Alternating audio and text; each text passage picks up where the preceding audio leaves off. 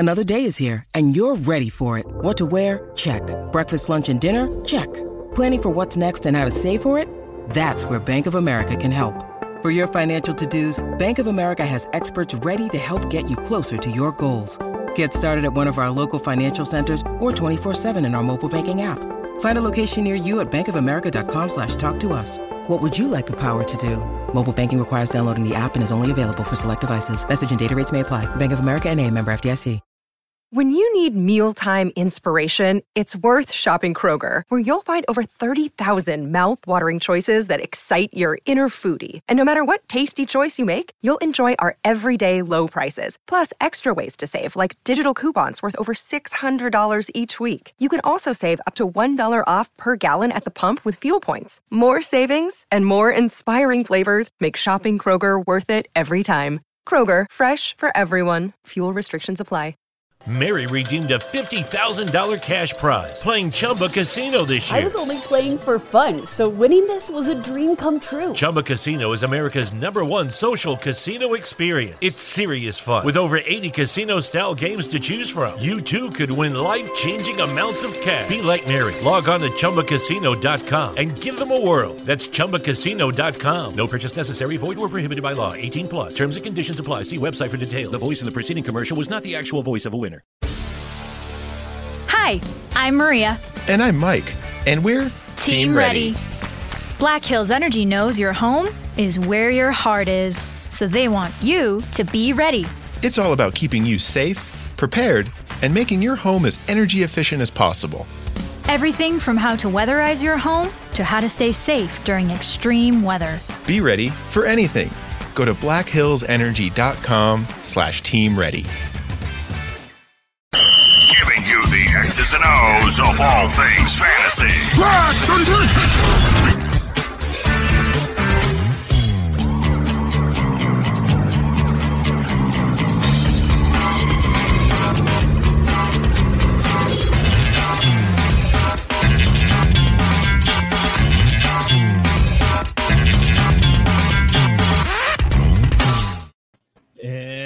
Welcome back, Empty Nation. It's been 2 weeks since we've been on because we just did the NFL draft coverage. We took a week off because Chris and I had to save our voices so we could come back today and start hammering away on these rookie dynasty mock drafts. That's what you're in store for today.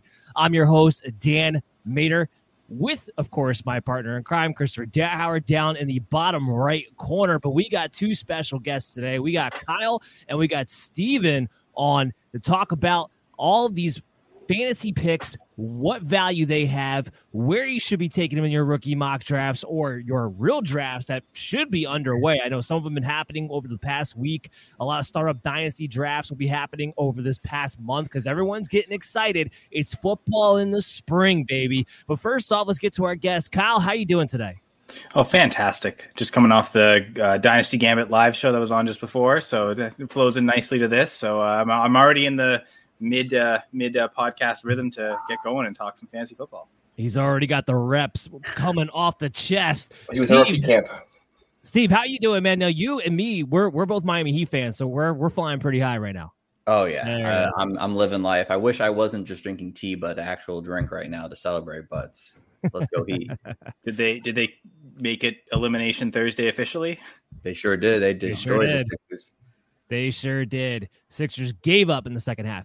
And of course, Chris, how you feeling after our 10 hours of streaming between the first three rounds 2 weeks ago now? Yeah, I think we're turning into veterans here, Dan. It was the second year that we've had, this extravaganza for ourselves in the fantasy draft. A combination of the fantasy draft and also betting. So I'm definitely trying to recover, but I am with these two gentlemen. I'm excited about tonight. I think that we definitely are excited to kind of see what these rookies are going to do and going into the season. And we don't want your season to go up in flames like those, Sixers are. So we're trying to get you guys ready for your dynasty leagues. Absolutely. And now that we have locations, our boards have all changed on what values we have for these rookies. Now, just to set the tone here, the rookie mock draft is not going to be based on Superflex. It is going to be based on one quarterback leagues.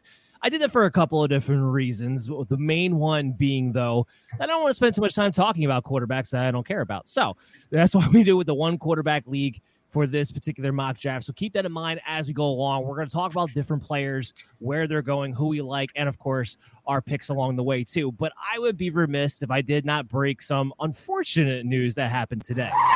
Breaking news.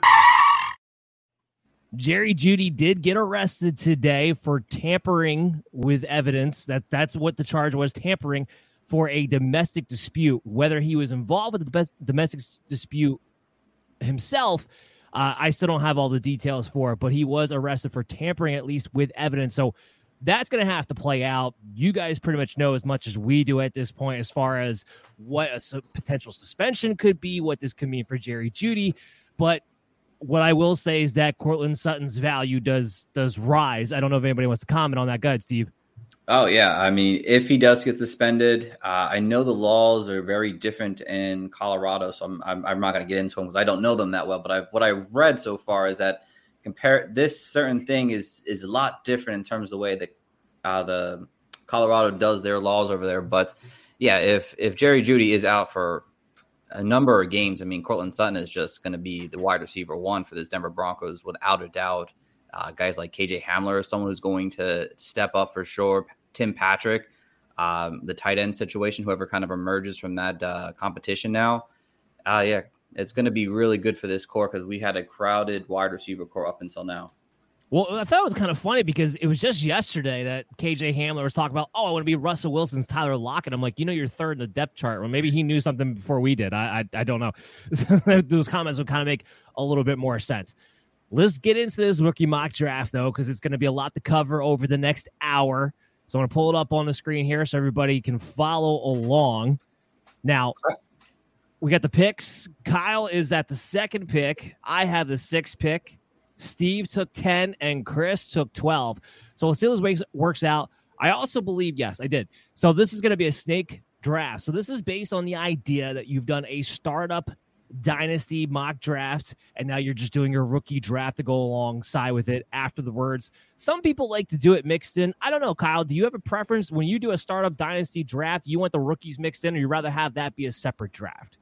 I think the idea of more drafts is fun, right? That like you'd want it for the separate draft simply just to have more drafts, even if it's fair, unfair. The idea you were saying though, if you're doing a snake draft with a startup, make the opposite order and snake draft the rookie draft. So whoever the 101, if you get screwed in the rookie draft, and you don't, and you have the 112, 111, well, it's because you had the 101 early draft in the startup. So that kind of does give it that balance, less of a randomness also to what the startup order is. There's at least a kind of an opposite effect. I know sometimes you see the startup order, you reverse it, and that's the waiver priority to start, but that doesn't seem like that's enough.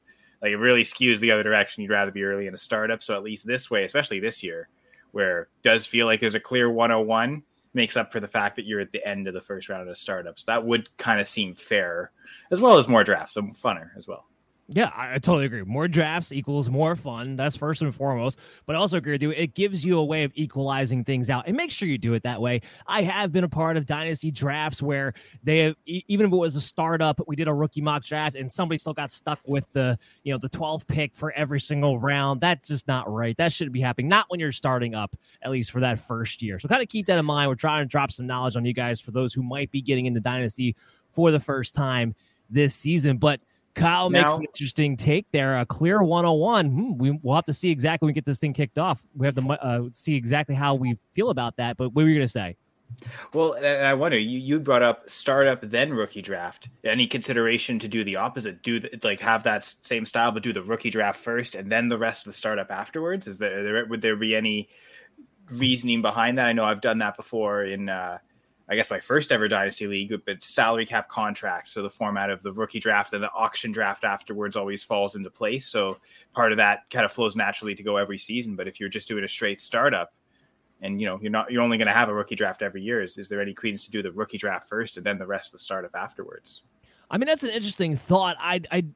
I would say I don't think it matters too much either way. So it just depends if you have a preference.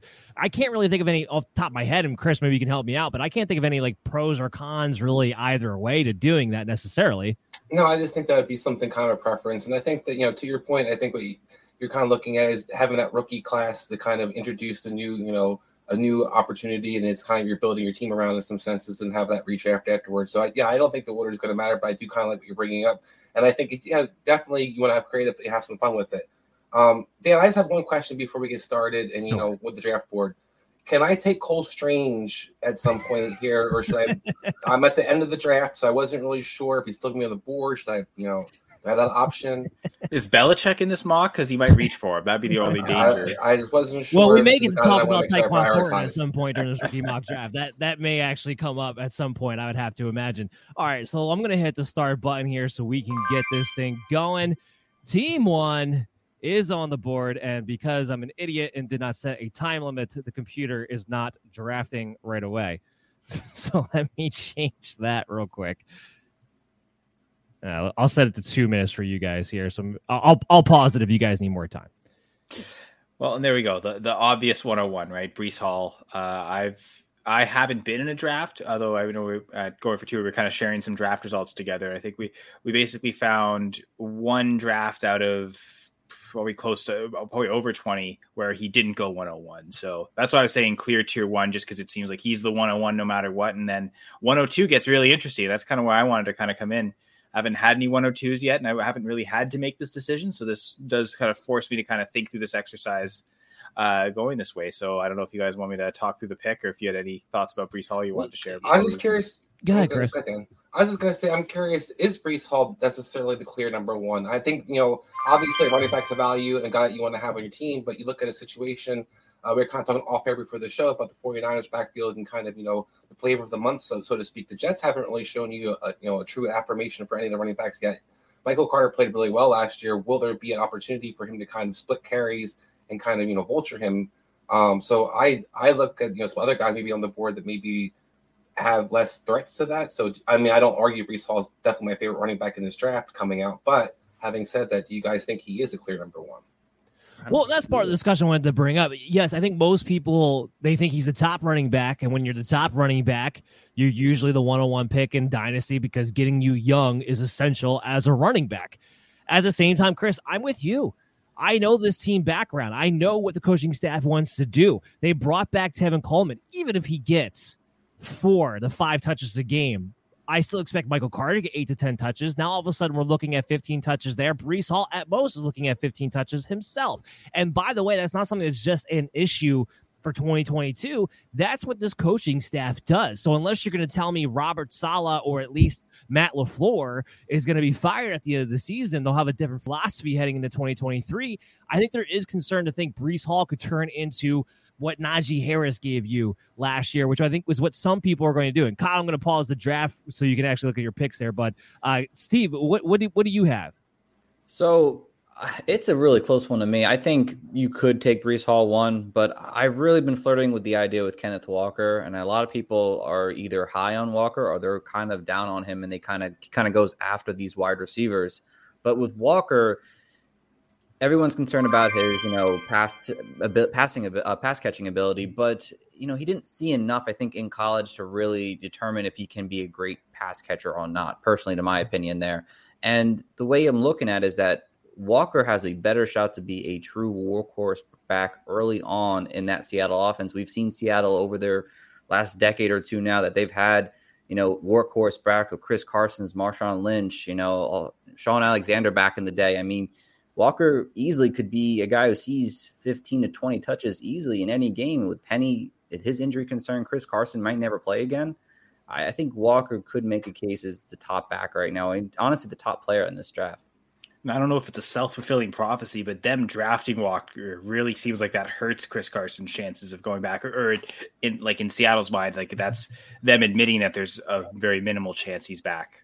Right. Yeah, I totally agree. As soon as they made that pick, especially with their first pick in the second round, that's exactly how I felt, Kyle. It's just that they must feel like Chris Carson's chances of being able to return to football at least anytime soon might be off the table. When it comes down to a neck injury, it can get really scary. So for player safety in that, I don't want to see anything significantly bad happen to him, but that is running a real risk. And if that's going to be the case for Rashad Penny, let's see, like you said, he's only on a 1-year contract, plus he gets hurt all the time. So the question then becomes with Kenneth Walker, Is it the offense you don't trust because it's going to be a Drew Lock, Geno Smith-led offense as far as we can tell to this point, and they've already been very vanilla with their play calling?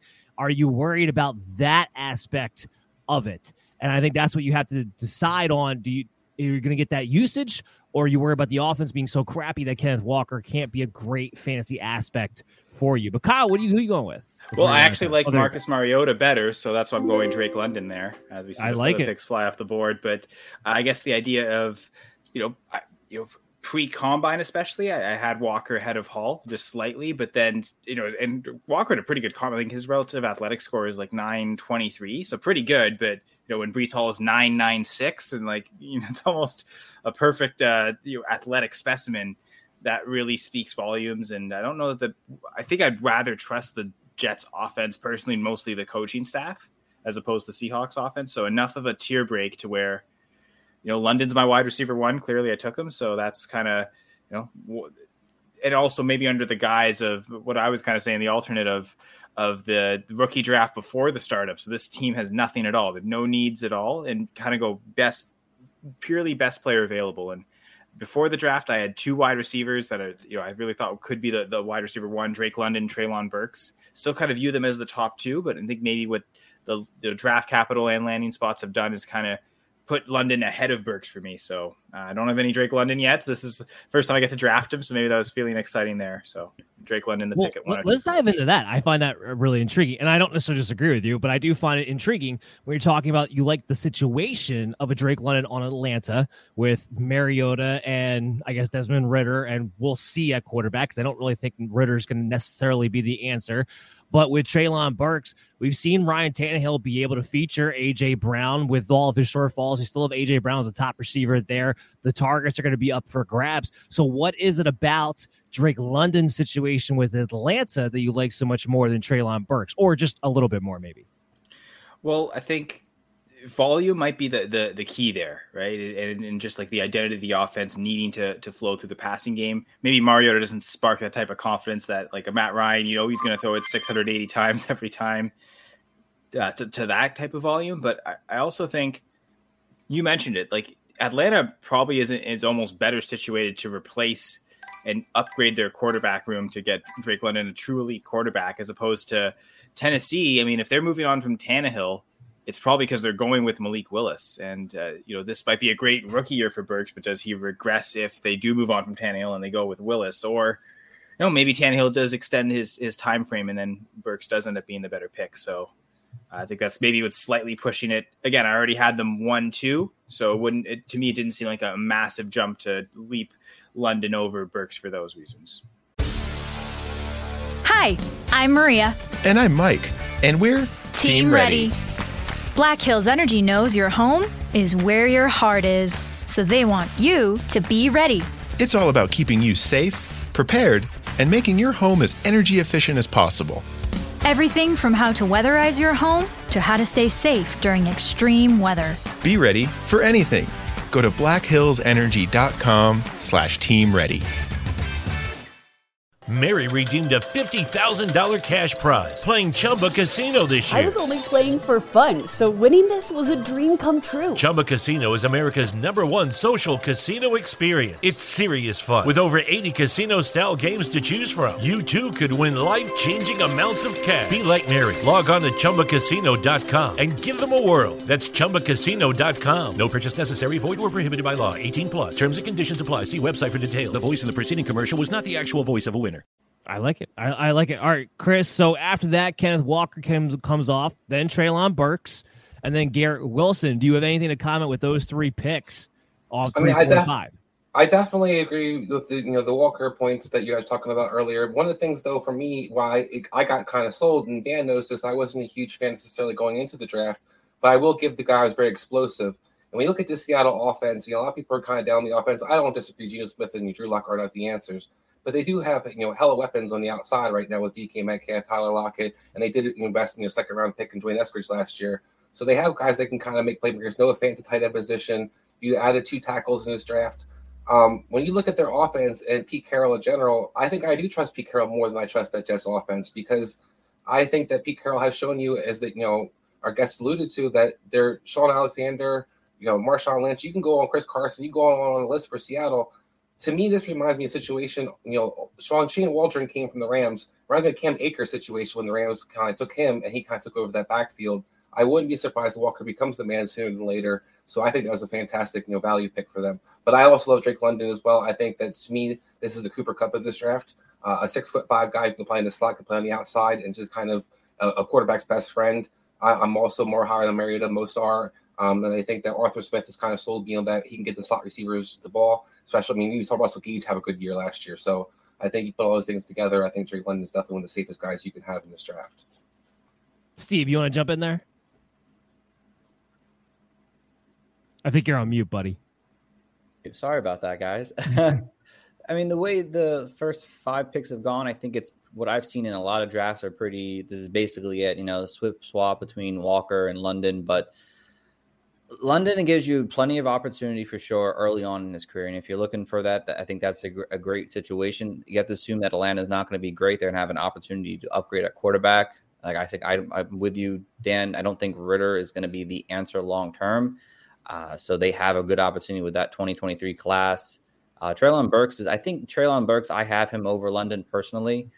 I just feel like he is a bigger version of A.J. Brown who can do very similar things, especially underneath. And I think Ryan Tannehill will use him early and often. And Bob Woods, I love Bob Woods, but if he's going to be the same player after his ACL injury, who knows? And then Garrett Wilson, his talent overall just thrives. And I'm one of the bigger Zach Wilson believers. So I love these first 5 picks here so far.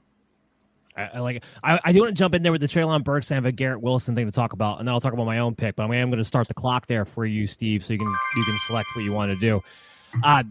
So with Treylon Burks, I do have him slightly ahead of Drake London, mostly because I think he has a higher ceiling heading into 2022. Now, after that point, it may be a little wonky depending upon what the quarterback situations wind up being. But I do look at it as, if Malik Willis were to take over, he's not an accurate guy. Therefore, he's probably going to lean more so on the bigger wide receiver, the guy who has more of a wingspan, the guy who's going to be able to, reach out and limit the amount of off-placement throws that Willis is going to have and still be able to come down with the football. Robert Woods, as we know, is the type of guy that he's a precise route runner. He needs accuracy to really be at his best. And that's not something I think Malik Willis is going to be able to give him. So even as the transition from Ryan Tannehill to Malik Willis happens, I think Treylon Burks has more of a chance to stay that number one. Now, Atlanta could wind up with a really good quarterback that we're not foreseeing right now. And I do love Drake London. I don't want to get that twisted here. But I do like where Treylon Burks is in his situation more right now. Now, I do want to talk about Garrett Wilson a little bit. And I talked about this during the NFL draft coverage that Chris and I did. First of all, it breaks my heart that the Jets took Garrett Wilson because, again, going back to that system has a historic issue with only featuring one good wide receiver at a time. So whether that wide receiver brings up Garrett Wilson, fine, but that means Elijah Moore gets thrown to the wayside. If it winds up being Elijah Moore, that means Garrett Wilson doesn't come to fruition the way we would have expected him to. So either way, I feel like I get boned a little bit here, guys. Like I want Elijah Moore and Garrett Wilson to do great. And as much as I love Zach Wilson, I go back to that offensive scheme. Deebo Samuel, back in the day, it was Julio Jones. The list goes on and on as far as they only feature one type of wide receiver. Pierre Garçon, right back with Washington when he was the OC there. Pierre Garçon. Yeah.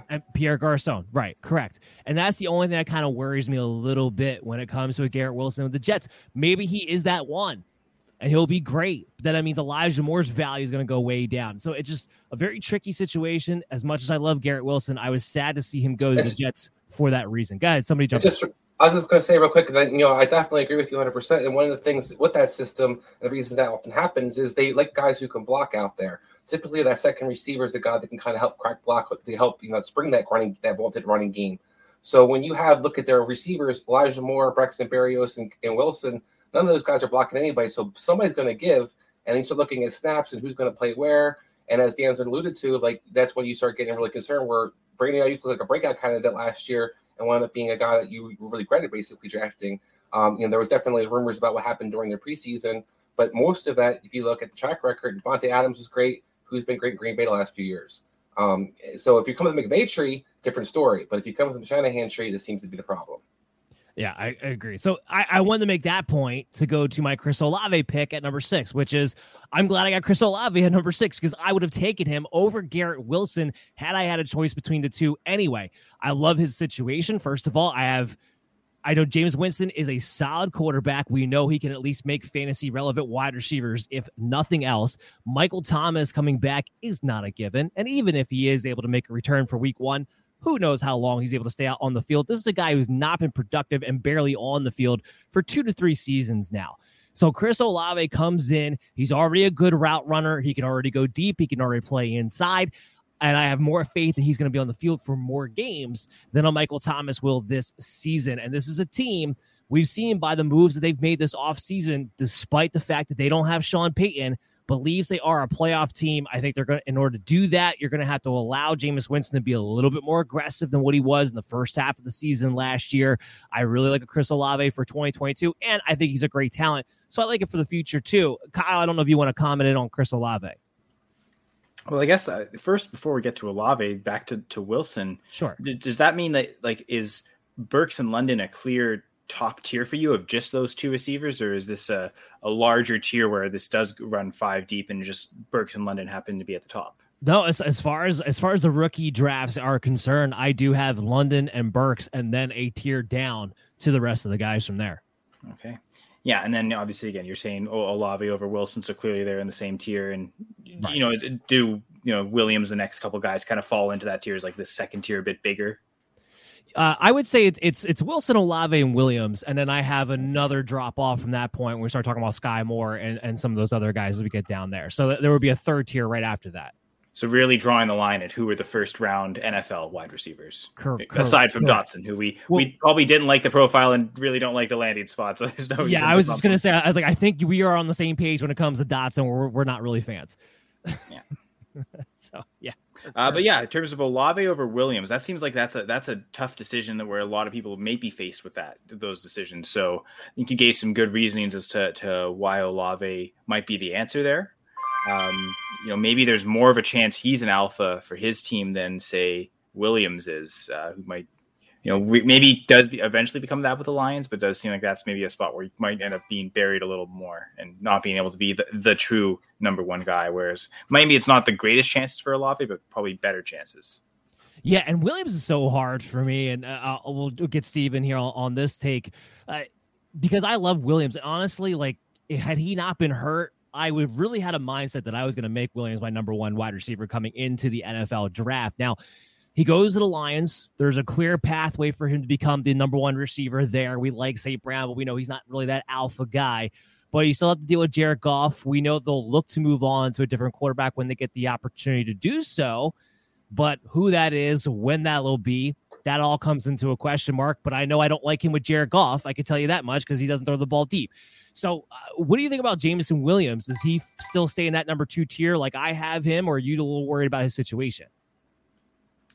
Well, the second tier for me, and I know maybe I'm a little more higher on Wilson having him in the top tier, but I do feel like that second tier to me, maybe I'm not so high on Olave, really does blur the line, and I'm willing to put guys like Sky Moore and Christian Watson, maybe even George Pickens in that second tier, even if they weren't first round NFL drafted wide receivers, which is why I don't really have any Olave or Williams yet. Do not really feel the need to pick there, trade out if needed, or just haven't gotten the picks in those ranges yet.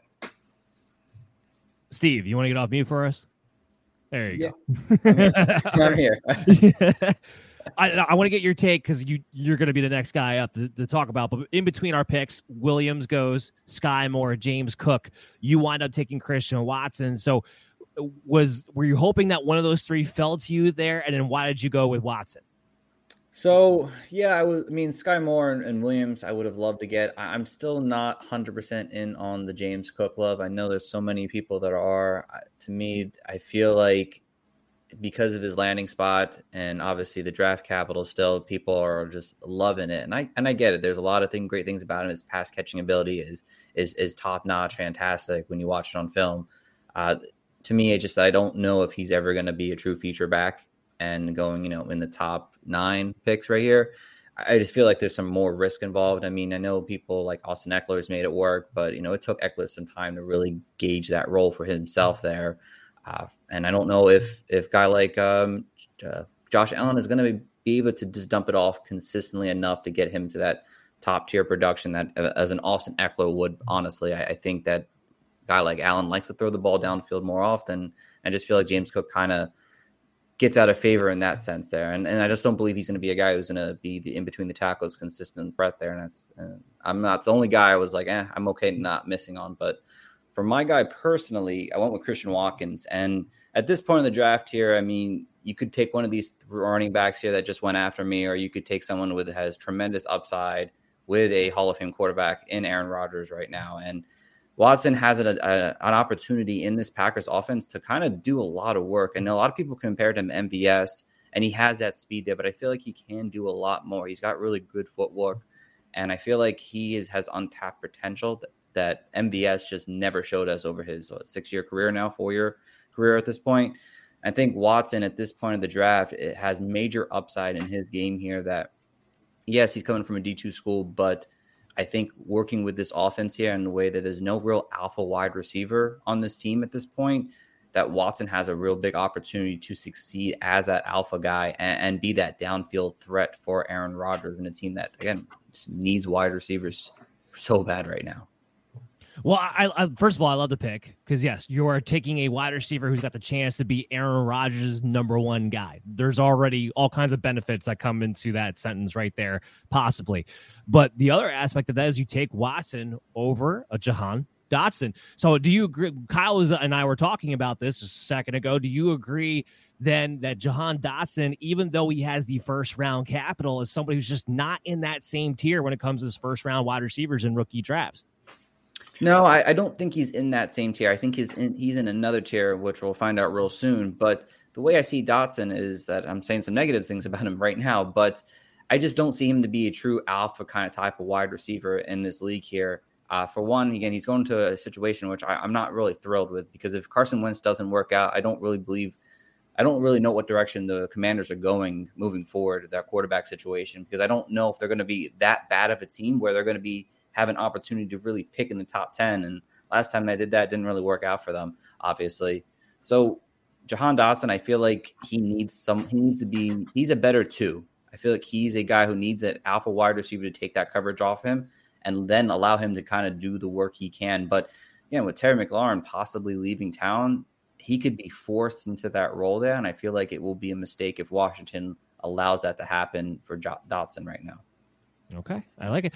Chris, let's kick this thing to you, and then we'll have to take a break after that. But so Dameon Pierce comes off the board in between you and Steve. Then you go with Tyler Allgeier as your first-round pick. So walk me through that. Would you have taken Dameon Pierce over Tyler Allgeier, and why'd you go with Allgeier there at the first-round pick? Well, first, I just want to comment that I would take Jameson Williams over Olave. I love Olave. I think that what you talk about makes absolute sense. Jameson Winston could be the answer to the quarterback. He definitely could feature receiver down the field, and I love Chris Olave's upside. I think he's probably better served as number 2 receiver. I think Williams, this kid's special, and I think that just getting the balls in his hands, he could be do Tyreek Hill type of things, and I think that's where for me he belongs in kind of that his own little tier in between the top 2 as you guys talked about in that second tier. I think Jameson Williams is the guy that I think falls in that kind of special spot for my book. Maybe you're not going to get what you want necessarily this year, but even that's not a guarantee. You're a lot to talk about him being ready to play, start the season. So this guy, what you saw last year isn't just a guy who can run fast, run straight, run fast. This guy can do a lot of things with the ball in his hand and creates incredible separation. So I just want to point that out there. But for the running back situation, I was kind of hoping maybe Christian Watson would fall. I 100% agree. It's a great thing. I hate the MVS comparison. This guy's so much more talented than MVS ever will be. I think more of a guy that, not necessarily the skill set per se, but just look at a 6'5" guy, big, strong, tall, the good quarterback veteran. Chase Claypool is probably a guy you would look at kind of, easy numbers you can kind of see projecting into this guy's hands without having to go, outrageously out. This guy can be like Devontae Adams necessarily. But for myself, I went with the running backs. I really struggled with the Dotson thing. You're great. You made a great point about, to me, was does he replace Terry McLaurin or not? If he replaces Terry McLaurin, it's a home run pick, and I think you have to have it.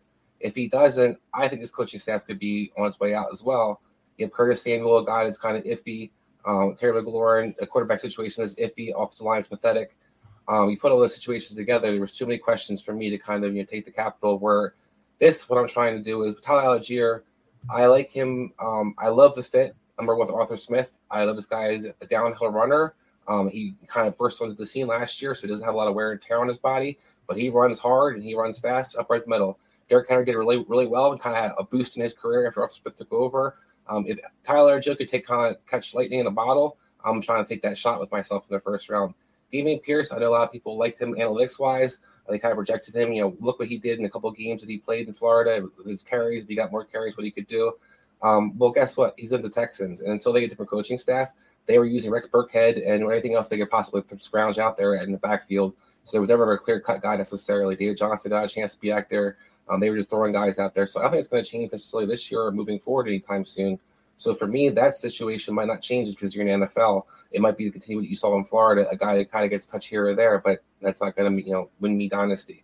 To cover myself and kind of, Tyler Allgeier, I think he's going to be a productive guy immediately. I want kind of a long shot with my second pick, and I went with Steve White. Hold on, save that for when we come after break. So just talk about Allgeier. Hi, I'm Maria. And I'm Mike. And we're Team Ready. Black Hills Energy knows your home is where your heart is, so they want you to be ready. It's all about keeping you safe, prepared, and making your home as energy efficient as possible. Everything from how to weatherize your home to how to stay safe during extreme weather. Be ready for anything. Go to blackhillsenergy.com/teamready. Yeah, so I'm done with So basically, I'm hoping to get Derrick Henry in a bottle in a sense.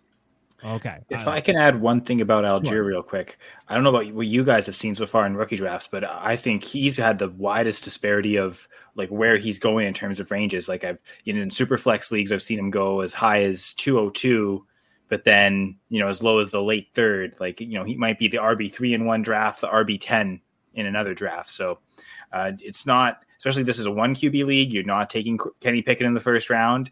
Not crazy to see Allgeier go this high, especially in this little bit of a running back run here. But I think he so far for myself, he's had the widest range of outcomes of where he's going in rookie drafts. It's a matter of, do you believe in, is he talented enough with the situation he finds himself in? But you're absolutely 100% correct. In all the drafts I've been in, Allgeier is somebody who can either fall, or he's been going always high as the first round. This is not the first time I've seen this happen. So you're absolutely correct. Just depending on where do you talent him and the situation that he's in? Because it is a good situation. Does he have enough talent to be able to come through with it? But we got to take a quick break. When we come back on the other side, we'll continue on our rookie mock draft. We'll do our rounds 2, 3, 4 a little bit more quickly, but that's okay because we have to talk about these first round guys. They're the ones going to make and break your team. So everybody stay tuned to the MD's Fantasy Football Show. We'll be back right after this. Summer is coming. The sun is shining. Shirts are off and your balls are smooth. You heard that right. Your friends at Manscaped are here to make sure your beach balls are as smooth as Floridian sand. In summer, you want to kill some cold beers and barbecues, not kill the vibe with pubes peeking out of your swim trunks. That's why Manscaped has their Performance Package 4.0 to keep the party in your pants looking crisp and refreshing all summer long. Dive headfirst into the summer by joining the 4 million men worldwide who trust Manscaped, and get ready for Hot Guy Summer by going to manscaped.com for 20% off and free shipping with the promo code BELLYUPFANTASY. The Manscaped Performance Package 4.0 has everything you need to prepare for that summer bod.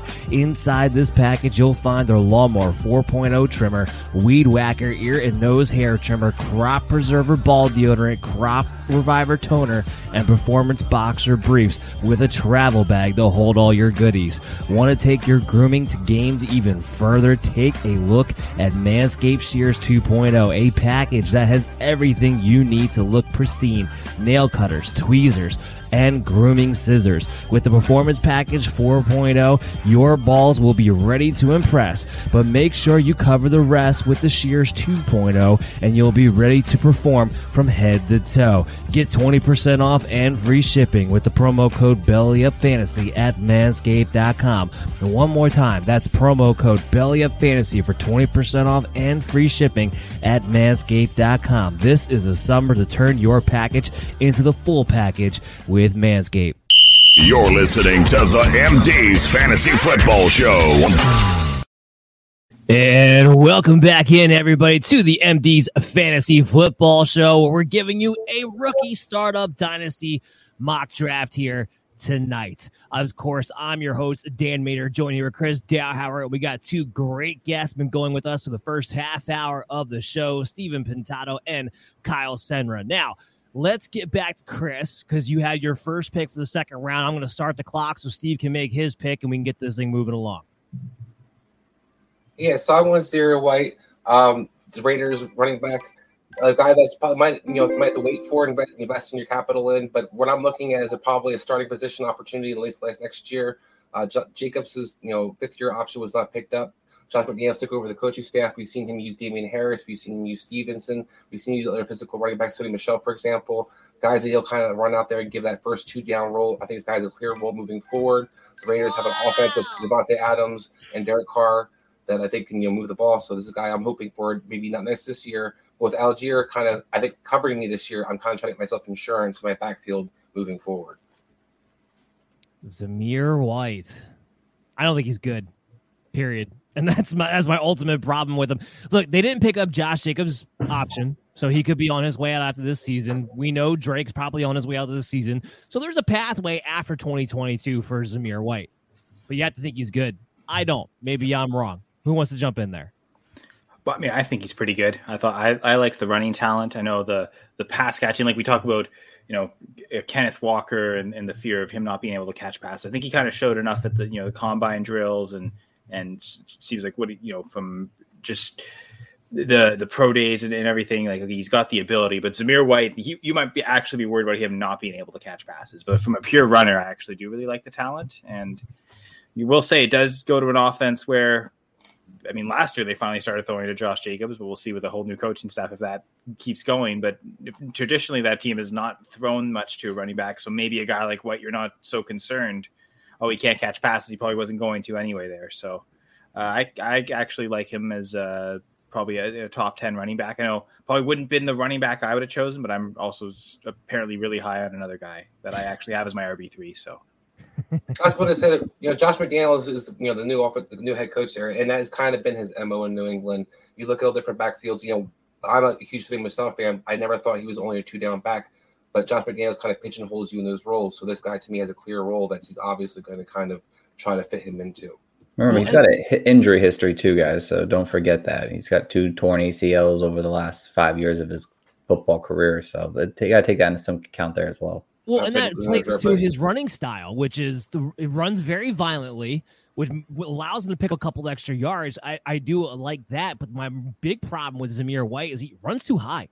He runs too high, which leads to those injuries in the first place. I just don't think he has a long career in the NFL ahead of him. And I think there is some question if he's going to really be the guy after Josh Jacobs or not. Yeah, for a fourth round NFL pick, you can't really just say, okay, he's the heir apparent, right? Like they could easily overdraft next year, sign free agents. I will say though, to your point, Chris, of the roles, right? Like he's probably has, he profiles to have the type of role you want. The goal line guy, the short yardage, the touchdown upside is kind of, and that's maybe back to James Cook. It's the absence of that maybe is what we're kind of all saying is the fear of taking James Cook in the first round is not having that touchdown upside as granted as good of an offense it is. Yeah, so the computer then actually picked George Pickens over Jahan Dotson, too. Jahan Dotson falls to Steve. So, Steve, walk us through that little tidbit there. Yeah, I mean, we said a lot of negative things about him, last round. But in round two, it's good value at this point here. You're getting a guy who was a first-round capital wide receiver, and he does go to a good offense. And it'll be interesting to see how they really use him. The OC Scott Turner, he was really creative using Curtis Samuel back in Carolina a few years ago when Curtis Samuel had his best season. Obviously, we haven't seen that from him this past year, and who knows if he's even going to make the team. I mean, you just don't know at this point. But Dotson is someone he isn't going to be going down the backfield and doing running plays, but he's someone who's electric. He's fast. He's someone who can go all over the field. They can use him as a really big gadget player any which way. And I think at this point in round two, you're getting a guy with that kind of upside. And it's worth taking a shot in a round two situation right here. And that's why I took him, because he's at Capital. He's probably going to be the wide receiver 2 on this team, potentially 1. And at the round 2, you can't beat it. Yeah, I totally agree with you. When we get to round 2, then I'm willing to talk about the guys like Jahan Dotson, who had the draft capital, and we'll see what happens in taking those shots. And that's the thing about rookie drafts in general, I think, actually. When you get past that first round, you really are taking lottery tickets as soon as that second round really sets up. I mean, that's how quick the surefire talent, if you will, kind of dries up. So don't go into your draft thinking like, oh, in the second round, I'm going to get another stud. You're looking at lottery tickets there when you get to that point too. It might be the end of the first, honestly, like 111, 112, you might already be taking lottery shots. Totally agree. So after that, of course, Trey McBride comes off. Isaiah Spiller comes off. And the guy who I was going to go with, Rachaad White, comes off. Stupid computer at pick team 7. I hate you. So I take Alec Pierce. Now I'll pull it up here. I got to remind myself here. I had a choice between Alec Pierce and Jalen Tolbert. And I was going back and forth with that a little bit in my mind. Ultimately, I go with Pierce. Again, with Dynasty, yes, you're thinking about the future. But I typically, when I'm building my team out, I only think about 2, maybe 3 years down the road, but I'm looking at more immediacy because so much in the NFL can change from year to year in an offseason.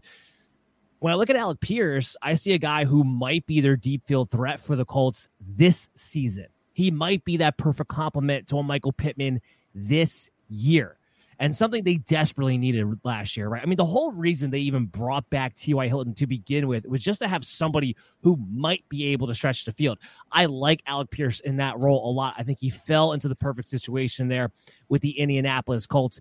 Give me a guy who I think is going to have the big playability to win me a few weeks. What do you think, Chris? Yeah, I mean, I agree with your strategy. I'm not looking too far down the road. That's kind of what I was looking with my draft picks as well. But I think that you're looking at a receiver that definitely could be productive immediately, and I like his long-term future. This is a guy that can catch the long ball. He's going to catch the deeper throws. And Cortland Sutton was really good until last year. Unfortunately, he kind of fell off for him, but this guy's able to get down the field. And when you have receivers that tall, that big, that get down the field consistently, they're definitely valuable, especially in fantasy, where you're just looking for a guy who can get, 4 or 5 catches and make those big plays. This guy reminds me a lot of, now, not necessarily as skilled as T. Higgins, but I think his role could be very similar when he kind of profiles that when he brings into the NFL. So I think this has got a lot of upside. Now, am I crazy? Should I have gone the other way, or would you guys have gone somewhere else, Steve, while Kyle makes his pick? No, I think this was the pick to make at this point of the draft, to be honest right now. I mean, I love that you made this pick here, because I've been trying to get as much Alec Pierce as I can. I mean, I feel like he will fit this offense really nicely. That, they need someone, a vertical threat right now in this offense. The defense is going to be focused on Jonathan Taylor right now. Matt Ryan might not have the same arm he did 5 years ago, but he can still throw the long ball if he needs to. And I feel like Alec Pierce has an opportunity to have some early on success in his NFL career right now. So at this point of the draft, what you're looking at, he's someone who could easily be the wide receiver 2 or even second pass catcher on the team. I don't really think anyone at this point past this. Maybe the guy you mentioned, Jalen Tolbert, can be that number 2 guy for an NFL team early on in their career. Well, and I think the first 9 receivers off the board in this mock seem to be the first 9 going off the board in rookie drafts. So kind of a clear tier. Who's that receiver 10? And I think, you didn't have to pick, because I was just about to pick, because I was going to make it. I will reserve it for you here, though. To basically say, though, I think there's really 2 that I'm heavily debating between on who's the wide receiver 10. I think I would lean Pierce, to be fair, so I probably would have made the same choice as you there, Dan, but I think just as good of an alternate. And what I've done in rookie drafts is, I remember I purposely took this player once because I already had a Pierce share, and I just wanted to diversify. So I like John Mechie as well. I know, dealing with a bit of an injury. I was also, it's funny, Dan, similar decision to you. I was debating between Mechie and Tolbert, but as we see, Tolbert ran out immediately after, so now I will have to think a little bit here. No, look, Mechie's in an interesting situation. So I think Mechie is that prototypical possession complementary type receiver. I think that's what his ceiling is in his NFL career. Falls to Houston, where day one, that could be the case. I mean, goodbye, Nico Collins. Your time was nice, but it's over after 1 year, basically, already, assuming John Mechie's healthy enough to be able to suit up and go. And from what I understand, that's expected to be the case. if they were to move on from Brandon Cooks, well, this isn't a good offense, but he's going to have a floor when it comes to target share at the very least for Mechie. So I think he's in an interesting situation where I don't think he has the top end talent. I don't think he has the potential of an Alec Pierce. I don't know if he has the potential of a Jalen Tolbert, but he's in a nice situation. And I do think he's a nice enough player. What do you think, Chris? I think he's getting, you're selling him a little short. I think because everybody has kind of the memories of the other Alabama receivers, they kind of sell this guy. No, he's not Jerry Jeudy. No, he's not Devonta Smith or Jameson Williams. But this guy is a really good receiver. He was going to be one of the top guys until he got injured. And I think when you look at a guy that's definitely a starting slot receiver in the NFL, I think he can maybe possibly be more, but I think he's a given he's going to be a good slot receiver. And we know that definitely could pay off, particularly if you're in your PPR leagues. Or dynasty leagues where you're looking for to get every valuable guy you can get. They can get that 6-7 catches for the those yards for you. This guy I think has a little bit more than just a 6-catch. He's not like a Byron Pringle necessarily where you can catch 6 catches and 60 yards. I think he's got more upside than that. I think he's a little more explosiveness. He definitely is better after the tackle than some of those guys in the slot that we see in the NFL right now. So I think this guy actually a little bit gets kind of sold short just because he doesn't necessarily profile like his other counterparts have, but he brings a different skill set that's very valuable still in the NFL. Steve, help me out with this one real quick. I've been having a conundrum with this player because I love him, but I don't like his situation. I have a lot of question marks. That player is David Bell. Now, he went off right before Kyle's pick there when he took Mechie. I think I don't care about his combine, first and foremost. I'm going to throw that out the window. This guy was born to play wide receiver. I don't think anybody who actually watches his tape for a second can argue with that at all. But I do have concerns about him landing in Cleveland. One, I think he's a similar receiver to that of an Amari Cooper, or at least the role in which I expect Cooper to play in this Cleveland offense. I still have big question marks about what's Stefanski's going to do with Deshaun Watson now that he's there as a quarterback, because Stefanski ain't a pass-first guy. That's not what he wants to do, but you just paid a crap ton of money to Deshaun Watson, so there's going to be a little bit of a battle there as far as what's the overall philosophy for this team. And that's where I kind of find myself with David Bell, where I'm a little bit worried about what is your actual upside. But, Steve, what do you think about David Bell? Yeah, I don't know if David Bell is going to be someone who you can consider an upside play, but he's considered, I think, a pretty safe floor kind of player. I mean, outside of Amari Cooper, I think he is the second most complete wide receiver on this team right now. You have Donovan Peoples-Jones, you have Anthony Schwartzberg. I both believe are like more vertical threat wide receivers here, which, I mean, we know Deshaun Watson has success with Will Fuller in the past, so it could work that way. But I think a guy like David Bell, I had him as like my wide receiver 6 before this draft here. I mean, I was really high on him. I liked his ability to kind of play inside and outside, his ability to kind of do things with the ball after the catch. And Jarvis Landry has had some pretty decent seasons in Cleveland when he was healthy, actually, and playing on the field. So I think Bell has an opportunity to be someone that was, it's pretty a nice wide receiver 3 for your fantasy team. I don't know if he has that upside ever be a real true number 1, but I feel like he could be someone at this point in the draft as well that can provide you with a steady floor and depth on your fantasy teams. And I think he could be end up being a really good guy who plays a lot of the slot. And I think maybe back to your decision, Dan, of taking Pierce, which again, I agree with, but I think what complicates that decision is that they're all these guys that went at the back end of the second, like you mentioned Tolbert, but I think you can argue David Bell there. You can argue John Mechie. And because they're all none of them are really the same type of receiver. So it makes the comparisons difficult when you're not directly comparing. Yeah. The same it's apples and oranges. Yeah. Yeah. So that's what also makes it so much fun, right? Is kind of pick your own adventure in terms of how you want to approach this. Maybe, you're taking Pierce in leagues where the PPR isn't as heavy. Whereas, if you have leagues where there's tiered PPR and the wide receivers actually get more per reception than running back, maybe that's where you lean Mechie. So when it gets to this point, maybe you play the scoring settings or roster settings to kind of make your decision on which receiver to go with. Yeah, you just hit the nail on the head. They are all different types of receivers in very unique situations on top of it, which does make this a fun debate. Well, Chris, let's get you in here. Of Tolbert, Mechie, David Bell, and Alec Pierce, which one would be your favorite if you had to pick between the 4? I would probably have lean towards Alec Pierce just because the upside. I like the explosiveness. I think the guys is kind of reaching what he could actually do. I think Desmond Ridder kind of held him back so that offense in general.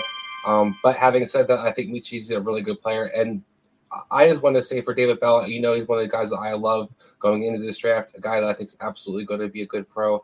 I do think he has some upside, and this is where I'm going to kind of point out for the offense. I hear your concerns, Dan, and I also have those concerns. But I also remind myself to talk about the systems. And David Bell's willing to do the dirty stuff. He's willing to block. He's willing to kind of do the crack block things. He'll get in the, he'll, you know, run the routes to kind of take attention from other people. It means he'll get on the field. And I think once he gets on the field, he'll become a quarterback's best friend inevitably.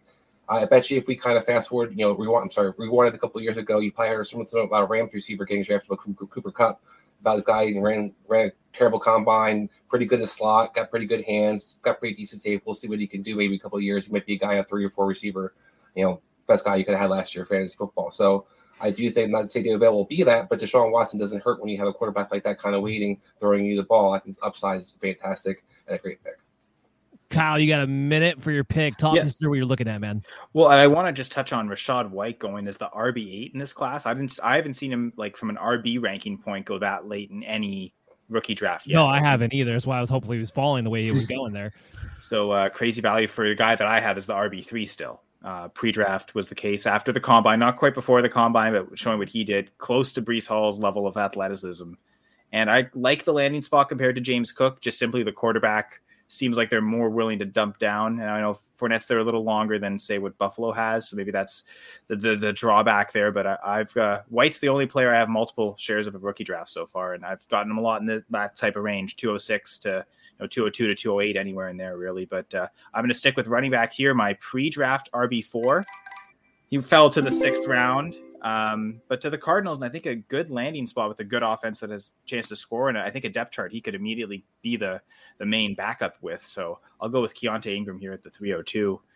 Pretty happy with that pick. I know rookie draft, maybe that's a little bit of a reach, but it's a mock. So maybe that's I'm also more willing to reach, also knowing my next pick is 411. Probably not going to make it there.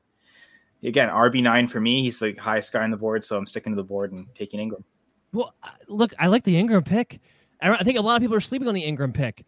James Conner gets hurt, people. Newsflash for you. Like, the guy does not play 16 games, and now that Chase Edmonds is not there, well, I think Ingram, to me, is the clear-cut handcuff. It ain't Eno Benjamin. That ship sailed. So I like the pick there.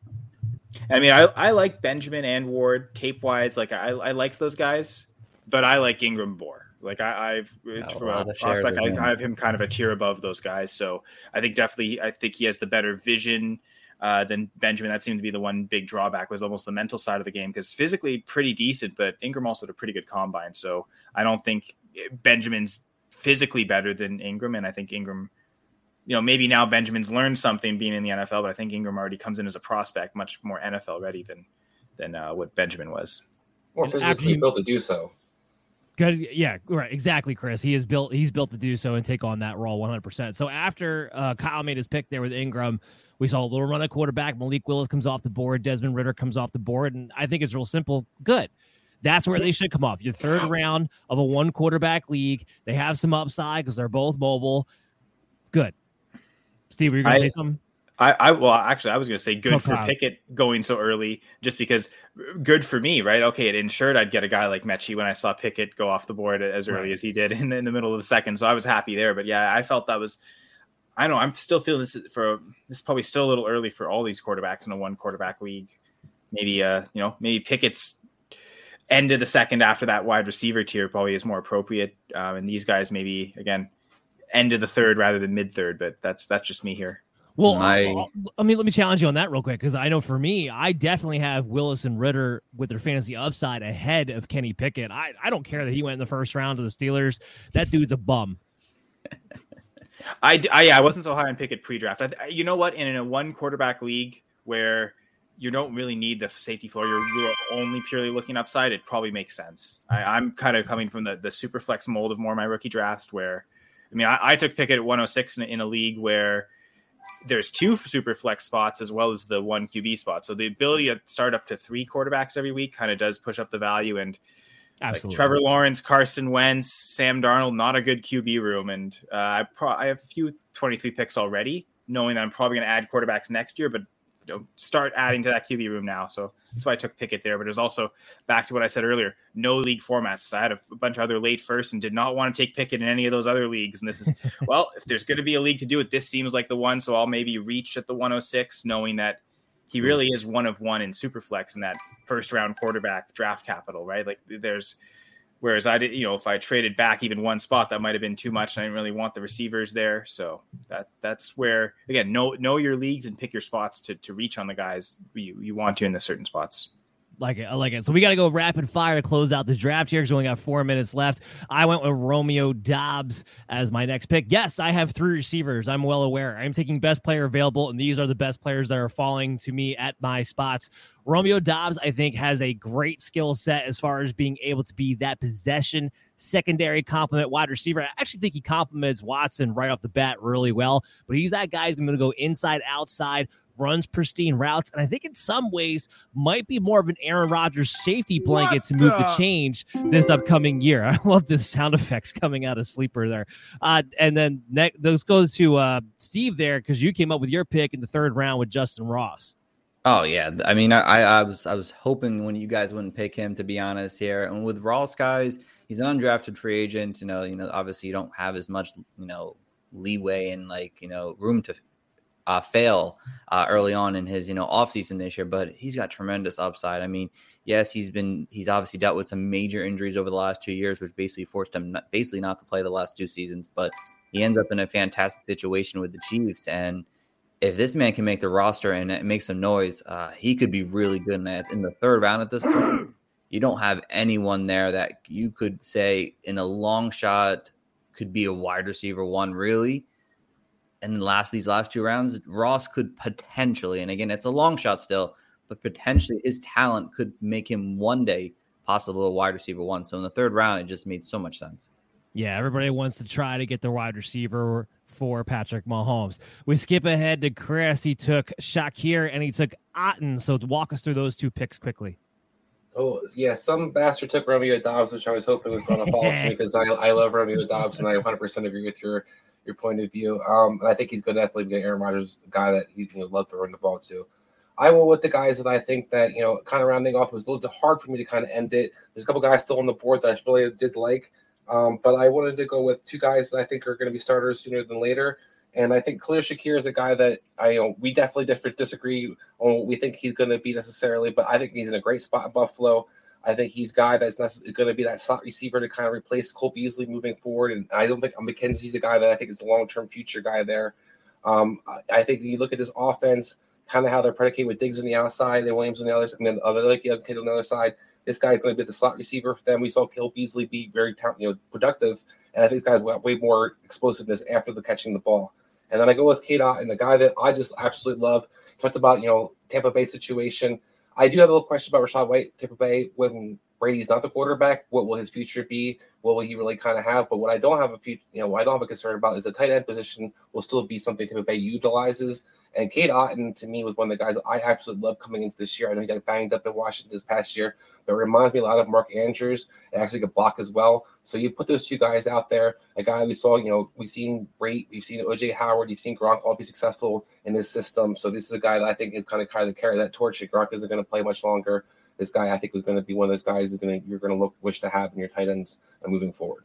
Steve, you were like me. You took three receivers and finally took a running back in the fourth round. Walk us through that quickly. Yeah, I mean, Davis Price, third-round capital in the fourth round of your rookie draft. San Francisco 49ers have been a team that can throw almost any running back out there, and it can produce for you. I mean, if you had Elijah Mitchell who did really well and you have a pretty decent core already, why go after David Pierce? Who knows still? I don't even know still. But in the fourth round, it's a home run. It's a it's a Hail Mary pick, which could end up providing big upside early on or potential upside early on. So it was a pretty easy pick for the fourth round at this point. Yeah, I just wanted to take a running back myself here in the fourth round, which is why I went with Jerome Ford. There's some upside here. He might be the handcuff to Nick Chubb. Maybe Kareem Hunt moves on after this year when his contract is up. This is still going to be a Kevin Stefanski, even if they throw the ball a little bit more with Deshaun Watson. I do like Ford in that scheme, in that system. So just taking some upside really morally for 2023, although we did see third and fourth string running backs hit the field last year, Cleveland, because of injuries. I don't know if that happened again, but we'll see. And then Kyle, you took Tyquan Thornton. Cap is off, man. Well, it's the only wide receiver to go in the fourth round. It seemed weird to not see any blue in that round, so I had to correct that. But I was thinking like you, Dan. Okay, I was thinking I'm going to take a running back, but my highest ranked running back is Pierre Strong, Pierre Strong. And so I'm thinking on the same team, am I taking the fourth round NFL draft running back or the second round NFL draft wide receiver? Probably going with the wide receiver and following the draft capital. That's purely what this pick is about. So was Robinson already off the board? Brian Robinson? The guy that the Giants took. Wan'Dale Robinson. Yes, I believe I saw him go off just before. Yeah, he did. In the third round by 209, he went off. Or 209, yeah. No, because that was the other. Yeah, you're right, Chris. That was the other guy I was thinking of, like looking at after the Ingram pick. Okay, who's going to be my fourth? And I, kind of put both in the queue, knowing okay, second round wide receivers. Let's put them at the top and see if they fall. And got the one that did. We know Thornton can run really, really fast. But that's going to be it for us tonight, guys. I'm glad you were able to come in. Very, very happy that we were able to have these two guests on. It was a great show. Hopefully we'll help you guys out because we're in the thick of rookie mock draft season right now. And next week, to keep in line with Dynasty, and Kyle, you'll like this because we're kind of doing this in the order you suggested. Next week, we're going to do a Dynasty startup mock draft, and it's going to be 12 rounds long for that one. So we're going to be good to go next week. Month of May, it's just going to be mock draft central. After that, we're going to have a best ball mock draft, and then we're going to have an early redraft mock draft, and that's all going into our team profile series, which will kick off in June. I'm Dan Mader. We have Chris Dowhower here. I want to give our guests a couple of minutes to say where you can find them at and where you can follow their shows and the content they have coming out. So Kyle, we'll start with you and then we'll go to Steve. So judging from the hat, you can see at Going for Two, for anyone watching the video, Going for Two is a company I write for occasionally, but mostly doing a lot of live streaming. I've got the Dynasty Gambit, which is on every Thursday or every two Thursdays at 8:30. So our next show will be May 26th, we'll be talking some Devy. We spent a lot of time talking rookie mock drafts just tonight, just before the show, or rookie draft results, I should say. And then, we'll talk some more Devy, just incorporating that. So me and one of my co-hosts, we do playing some Devy leagues. So seeing how some of those Devy rookie drafts are also starting to happen as well as rookie drafts. And then I host the press coverage show. Next episode will be on Monday, May 16th at 8 p.m. Eastern. So John Hogue from the Superflex Super Show will join me. It's a show where I'll have a lot of fun, get to know the content creators behind all this great fantasy football stuff, and talk about a lot of their passions and what they love outside of football, as well as some football stuff. We can't ignore that completely. I also co-host a couple of podcasts for Full Press Coverage and write for them as well. Full Press Fantasy Pod and the Full Press Packers Pod. I am a Go Green and Gold. I'm a Packers fan. All that great content, again, on Twitter at Senra Says, and you can find a lot of what I'm doing there. Make sure you follow him along. And Steve, where we can find you at and what you got coming up? Yeah, damn, Kyle, you do so much, bro. So yeah, guys, I host and co-own the Fantasy Coaches podcast. We go live most Mondays and eventually Thursdays. So you can catch us every Monday. I know Dan will be on in a few weeks, June 1st. So mark it in your calendar, but yeah, just go visit our website at www.thefantasycoaches.com. We got all of our rankings. We have articles popping up there daily. You can check out our YouTube channel at The Fantasy Coaches. We've been putting some more things on there and hoping to do some more over the summer with redraft coming closer and closer. So just give us a follow. And then obviously on Twitter at Coaches Fantasy. All right, guys, we'll be back next week, Thursdays at 10 p.m. That is going to be our new time for the offseason. So we'll see you then on Belly Up TV. MD's Fantasy Football Show is coming through in the clutch with In the Clutch Sports Apparel, your one-stop shop for all your unique fandom sports apparel with fully licensed merchandise covering the major 5 sports, your favorite players, and all the teams from every major city with unique feature designs that only you as the fan will have. Go to intheclutch.com and use promo code BellyUpMDFFShow for 10% off your order today with free shipping on orders of $100 or more. Again, that's promo code BellyUpMDFFShow for 10% off your unique fandom collection today. You're listening to the MD's Mary redeemed a $50,000 cash prize playing Chumba Casino this year. I was only playing for fun, so winning this was a dream come true. Chumba Casino is America's #1 social casino experience. It's serious fun. With over 80 casino-style games to choose from, you too could win life-changing amounts of cash. Be like Mary. Log on to ChumbaCasino.com and give them a whirl. That's ChumbaCasino.com. No purchase necessary. Void where prohibited by law. 18+. Terms and conditions apply. See website for details. The voice in the preceding commercial was not the actual voice of a winner.